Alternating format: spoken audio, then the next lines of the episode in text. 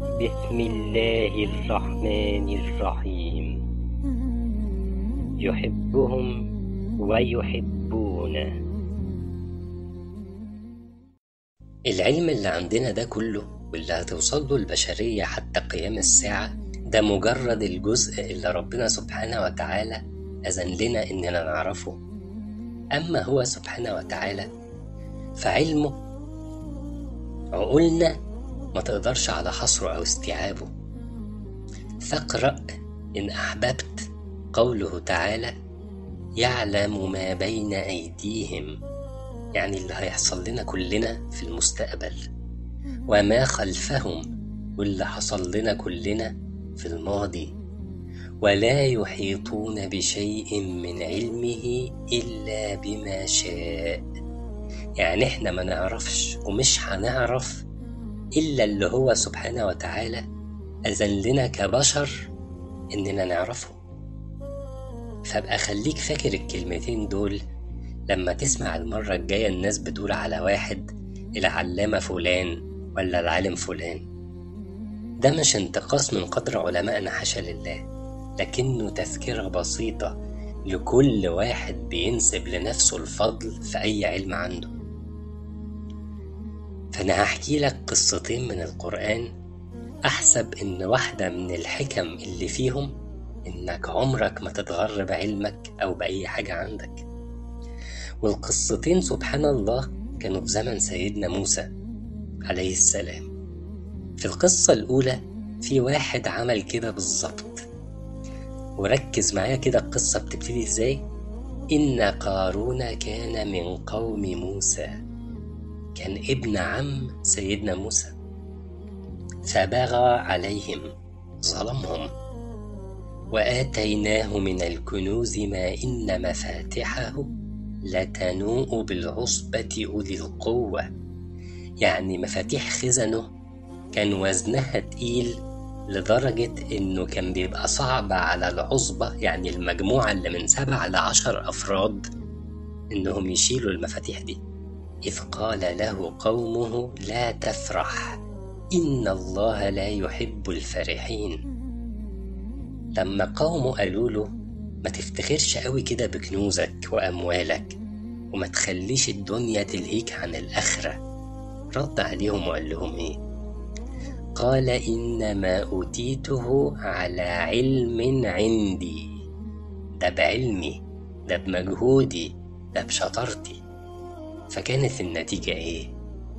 فخسفنا به وبداره الأرض. ربك سبحانه وتعالى دمره هو وداره واللي معاه. ده العليم سبحانه وتعالى هو أنت هتنازعه في صفة من صفاته.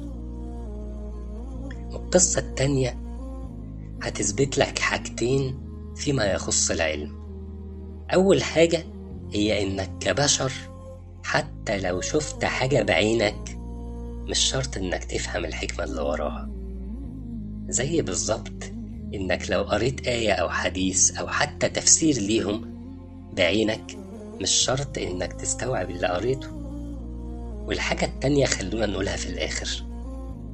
خلفية القصة دي هي, هي إن سيدنا موسى عليه السلام كان خطب يوم في بني إسرائيل وكانت خطبة رائعة. خطبة جميلة تمس القلوب. ففي شاب من اللي قاعدين سمعوا الخطبة سأل سيدنا موسى هل في حد أعلم منك في الأرض؟ فسيدنا موسى عليه السلام رد بتلقائية وقال له لأ لأنه رسول وكليم الله فيعني الطبيعي يعني إنه يكون أعلم أهل الأرض. لكن يمكن مش الصح إنه كان يرد كده. أو يمكن الصح إنه كان يقول الله سبحانه وتعالى هو العليم. المهم إن سيدنا موسى عليه السلام اتسرع في الرد. فربك سبحانه وتعالى أوحى له في ساعتها إنه لا في في أعلم منك. عبدنا خضر أعلم منك. فسيدنا موسى عليه السلام طلب من ربنا سبحانه وتعالى إنه يقابل خضر ده علشان يتعلم منه. ودي القصة اللي إحنا بنقراها في سورة الكهف.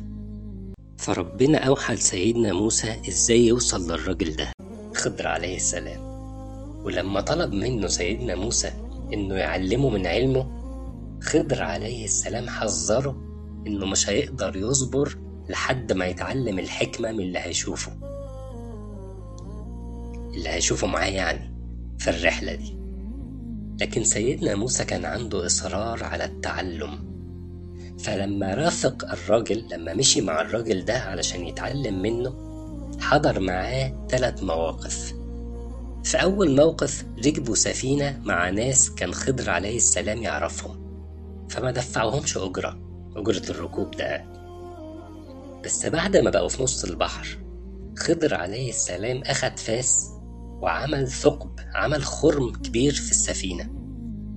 فسيدنا موسى انفعل إيه ده؟ انت عاوز تغرقهم؟ وفي تاني موقف بعد ما نزلوا من السفينة عدوا على مجموعة ولاد صغيرين بيلعبوا وفيهم واحد وسيم شكله حلو. فخضر عليه السلام أخده على جنب وقام قتله. فسيدنا موسى عليه السلام انفعل تاني وقال له قتلت الولد من غير أي ذنب عمله. وفي الموقف الثالث كانوا وصلوا المدينة بالليل وكان الجو برد فطلبوا من أهل المدينة إنهم يأكلوهم ويشربوهم. وكان قديما حق الضيف على أهل البلد إن هم يضيفوه يأكلوه ويشربوه ولسه ده الحال لحد دلوقتي في بعض البلاد والمدن. لكن أهل المدينة دي رفضوا. فوهم ماشيين لقوا سور على وشك إنه يسقط فسيدنا خضر عليه السلام صلحه صلح السور.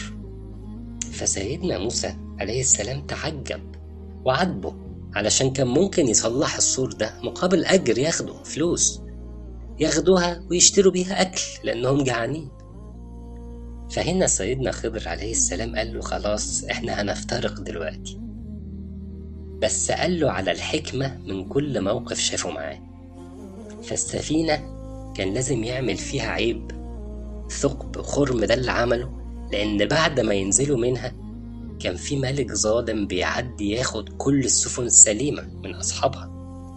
فلما يشوف سفينتهم دي فيها ثقب هيسيبها لهم وهم بقى يبقوا يصلحوها بعدين. والغلام الولد الصغير كان أهله ناس مؤمنين والولد ده كان هيطلع كافر وظالم. فربك سبحانه وتعالى أراد يرزقهم يرزق الأهل دول؟ بعد الولد ده بولد مؤمن رحيم وبار بيهم. وآخر حاجة السور كان تحتيه كنز كان ملك الولدين صغيرين يتيمين وأبوهم كان راجل صالح. فلو السور ده كان وقع وظهر الكنز وهم لسه صغيرين كان اتسرق. فربك سبحانه وتعالى أراد إنهم يكبروا الأول وبعدين يطلعوا الكنز. بعد ما يكبروا السور ده كان برضه هيقع ويطلعوا كنزهم. فالحاجة التانية اللي نتعلمها من القصة إن كل واحد عنده علم في اللي أعلم منه. وعلشان كده ربك سبحانه وتعالى قال إيه؟ وفوق كل ذي علم عليم. يعني كل واحد في الدنيا في اللي أعلم منه لحد ما ينتهي كمال العلم للحق سبحانه وتعالى. العليم جل جلاله.